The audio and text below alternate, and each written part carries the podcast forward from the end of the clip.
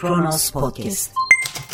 Hapishaneden siyasi bir manevrayla çıkarılan organize suç örgütü liderinin ana muhalefet partisinin genel başkanına hakaret edip tehditte bulunabildiği, iktidar ortağı partinin liderinin ise itiraz edecek yerde dava arkadaşım diyerek suçluyu sahiplenebildiği ülke Türkiye.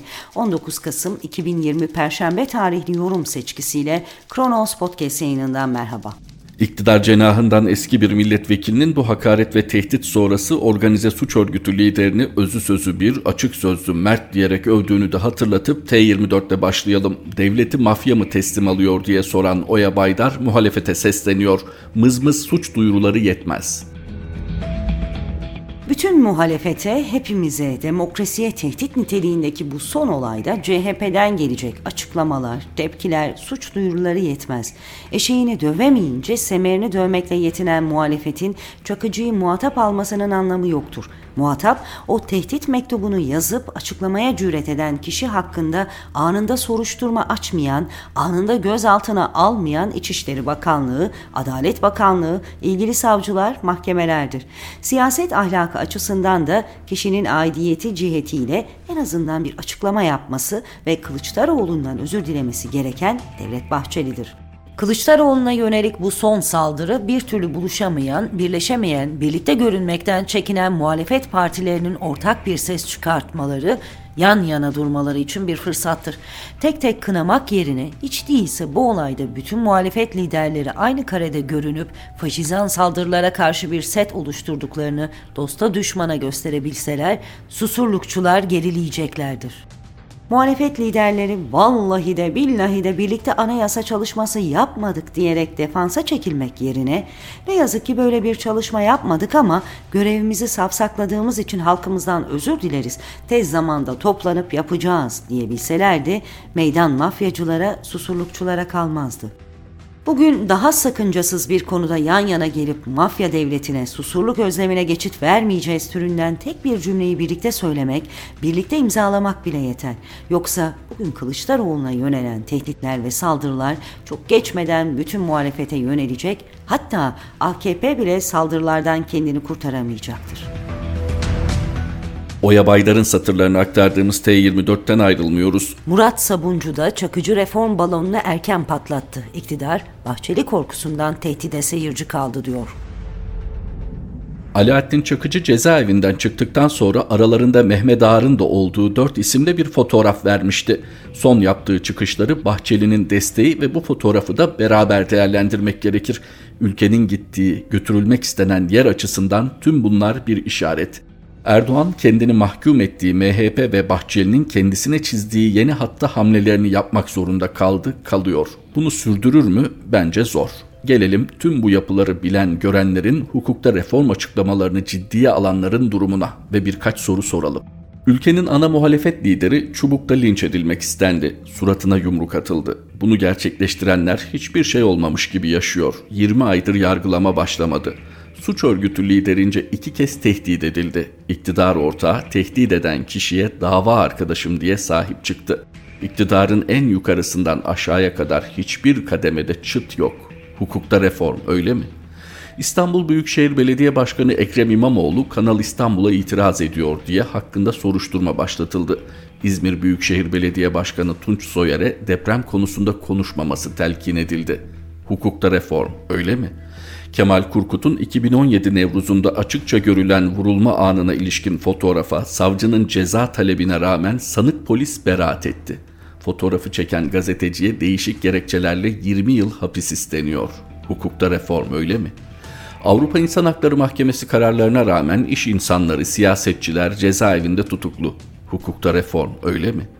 Saygı Öztürk'ün kitabında Alaaddin Çakıcı'nın emniyetteki dosyası bölümünü okuyanlar nasıl bir isimle karşı karşıya olunduğunu görebilir. Sadece siyasetçilere nüfuz etmesiyle değil, yaralamadan tehdide, hatta öldürmeye pek çok olayda azmettirici olarak kayıtlara geçmiş bir isim. Alaaddin Çakıcı'nın açıklamaları ve iktidarın ortağı Bahçeli'nin desteği hukukta reform balonunu patlatmış gözüküyor. Şu ana kadar susan ve seyreden iktidar yöneticileri ya koalisyonu bozacak ya da Bahçeli'nin çizdiği rotada devam ederek 1990'ları yeniden memlekete yaşatacak. Şu ana kadar çok mu iyiydi her şeyde 1990'ları anıyorum? Tabii ki hayır. Yaşanan hukuksuzlukların üstünde 1990'ları da koyun, öyle düşünün memleketi diye söylüyorum. Merkez Bankası'nın toplantısında kaç puan faiz artarsa ekonomi düzelir hesabı yapanlar, hukuksuzluğun kök saldığı ve beterin beteri bir döneme hareketlenme sinyalleri veren ülkeye bakalım ne zamana kadar ve ne kadar prim verecekler. Murat Sabuncu imzalı satırları aktardığımız T24'ten sonraki durağımız evrensel. Koronavirüs salgını kontrolden çıktı mı? İhsan Çaralan önlem önlem yok. Halk sürü bağışıklığına emanet edildi diyor. Cumhurbaşkanı Erdoğan'ın yaptığı açıklamaları bilimin gerektirdiği önlemler olarak dikkate alırsak virüsün en çok 65 yaş üstü ve 20 yaş altında olanlar tarafından yayıldığı, bu yüzden bu iki kesimin sokağa çıkmasının günde 3 saate düşürüldüğü, okulların da virüsün yayılmasında en önemli kaynak olduğu, bu yüzden okulların şimdilik tüm sınıflarda yeni yıla kadar online eğitime döndürüldüğü, yayılmanın diğer önemli kaynağının restoranlar, kafeler, kahvehaneler, internet kafeler, halı sahalar olduğu, bu yüzden bu yerlerin paket servisler dışında faaliyetlerinin tümden durdurulduğu, durdurulduğu, AVM'lerin virüsün yayılmasına hiçbir katkısı olmadığının tespit edildiği, bu yüzden AVM'lerin faaliyetlerine genel kısıtlama dışında bir sınırlama getirilmediği, büyük kentlerdeki toplu taşımanın virüsün yayılmasına neden olmadığı, bu yüzden de bu konuda hiçbir önlem geliştirilmediği, virüsün yayılmasının da rastgele değil ama günün değişik saat aralıklarında farklı toplumsal kesimler içinde faaliyet gösterdiği tespit edildiği açıkça anlaşılmaktadır.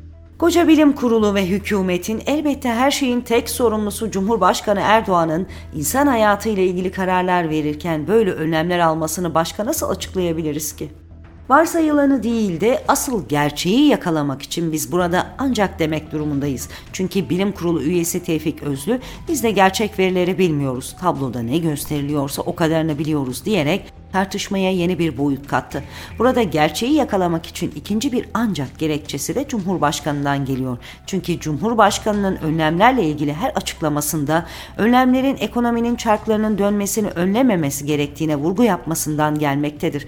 Üçüncü ancaksa açıkça ifade edilmeyen bir konudadır ki bu da önlemlerin hükümete herhangi ek ekonomik yük getirmemesidir. Bu üç ancak dikkate alındığında hükümetin açıkladığı önlemlerin bir, bilim kurulunun sahadaki gerçeklerden değil, Sağlık Bakanlığı'nın eğilmiş bükülmüş veriler üstünden öneriler geliştirmeye yönlendirildiğini, iki, bu önerilerin üretimin sürdürülmesini etkilemeyecek olanlarıyla sınırlı tutulduğunu, üç, hükümete masraf getirecek önlemlerin devreye sokulmadığını göstermektedir. Bu son önlemler gösterdi ki hükümet bugüne kadar olduğu gibi virüse karşı önlem dediğinde ilk feda edilen eğitim oldu. Birer virüs yayma merkezine dönüşmüş olan fabrikalar, atölyelerde ciddi bir önlem alınmadan tam zamanlı olarak çalışmaya zorlanan milyonlarca işçinin virüse karşı mücadele önlemlerinin dışında bırakılması, hükümetin işçilerin canını patronların karından daha önemli gördüğünü bir kez daha göstermiştir ve sağlıkçılar başta olmak üzere tüm kamuoyu virüsün yayılmasına karşı gerçek ve etkin önlemler talep etmektedir.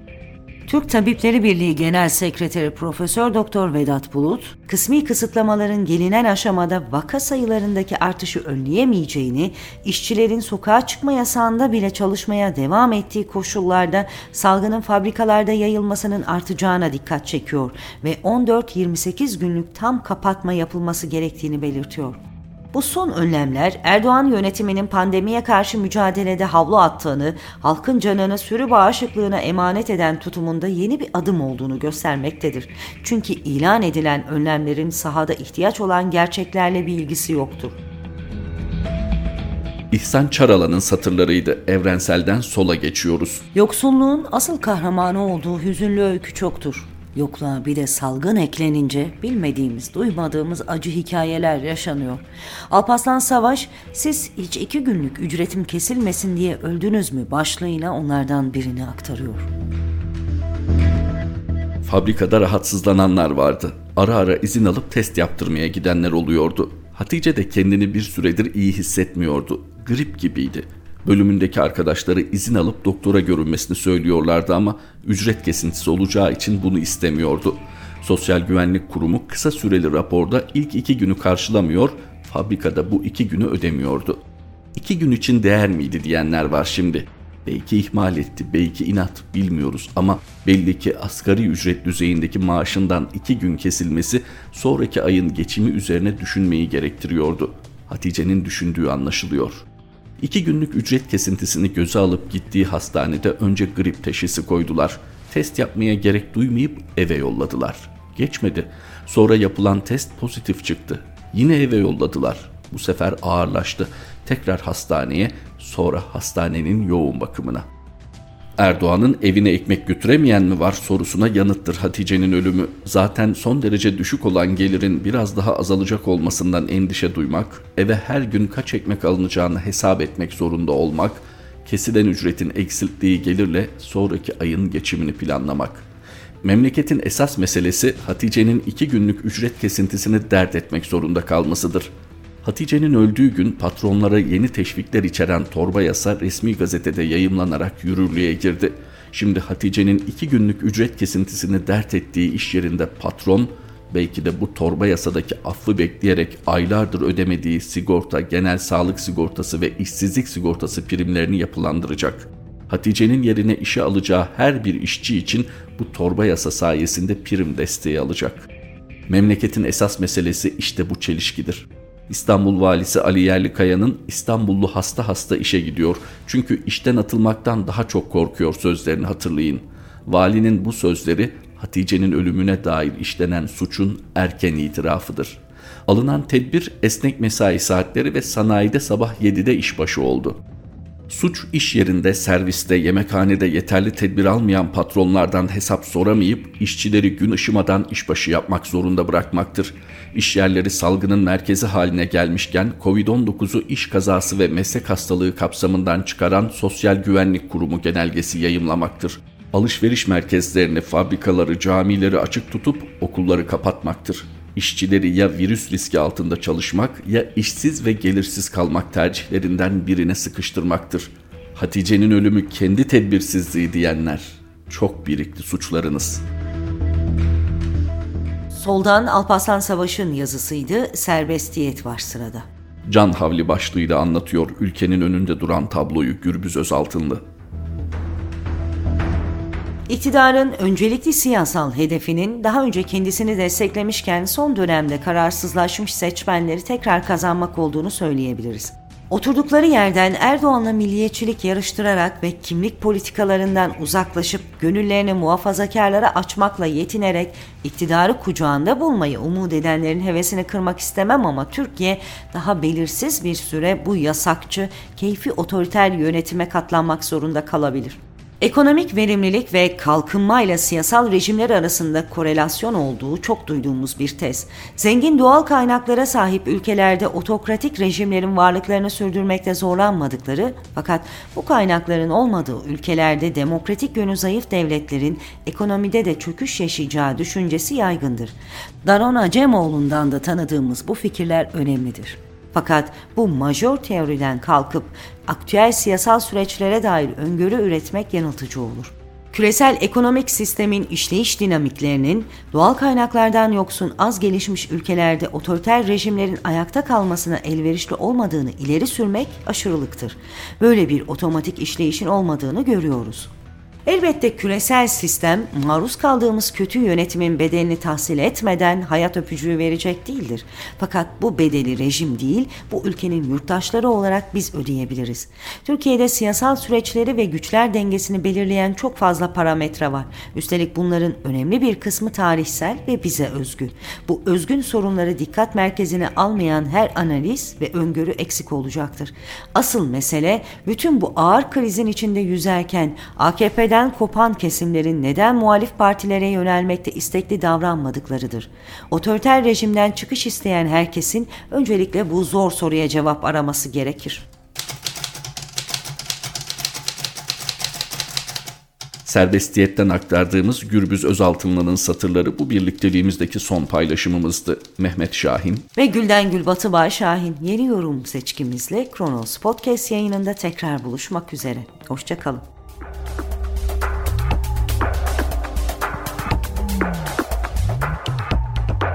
Kronos Podcast.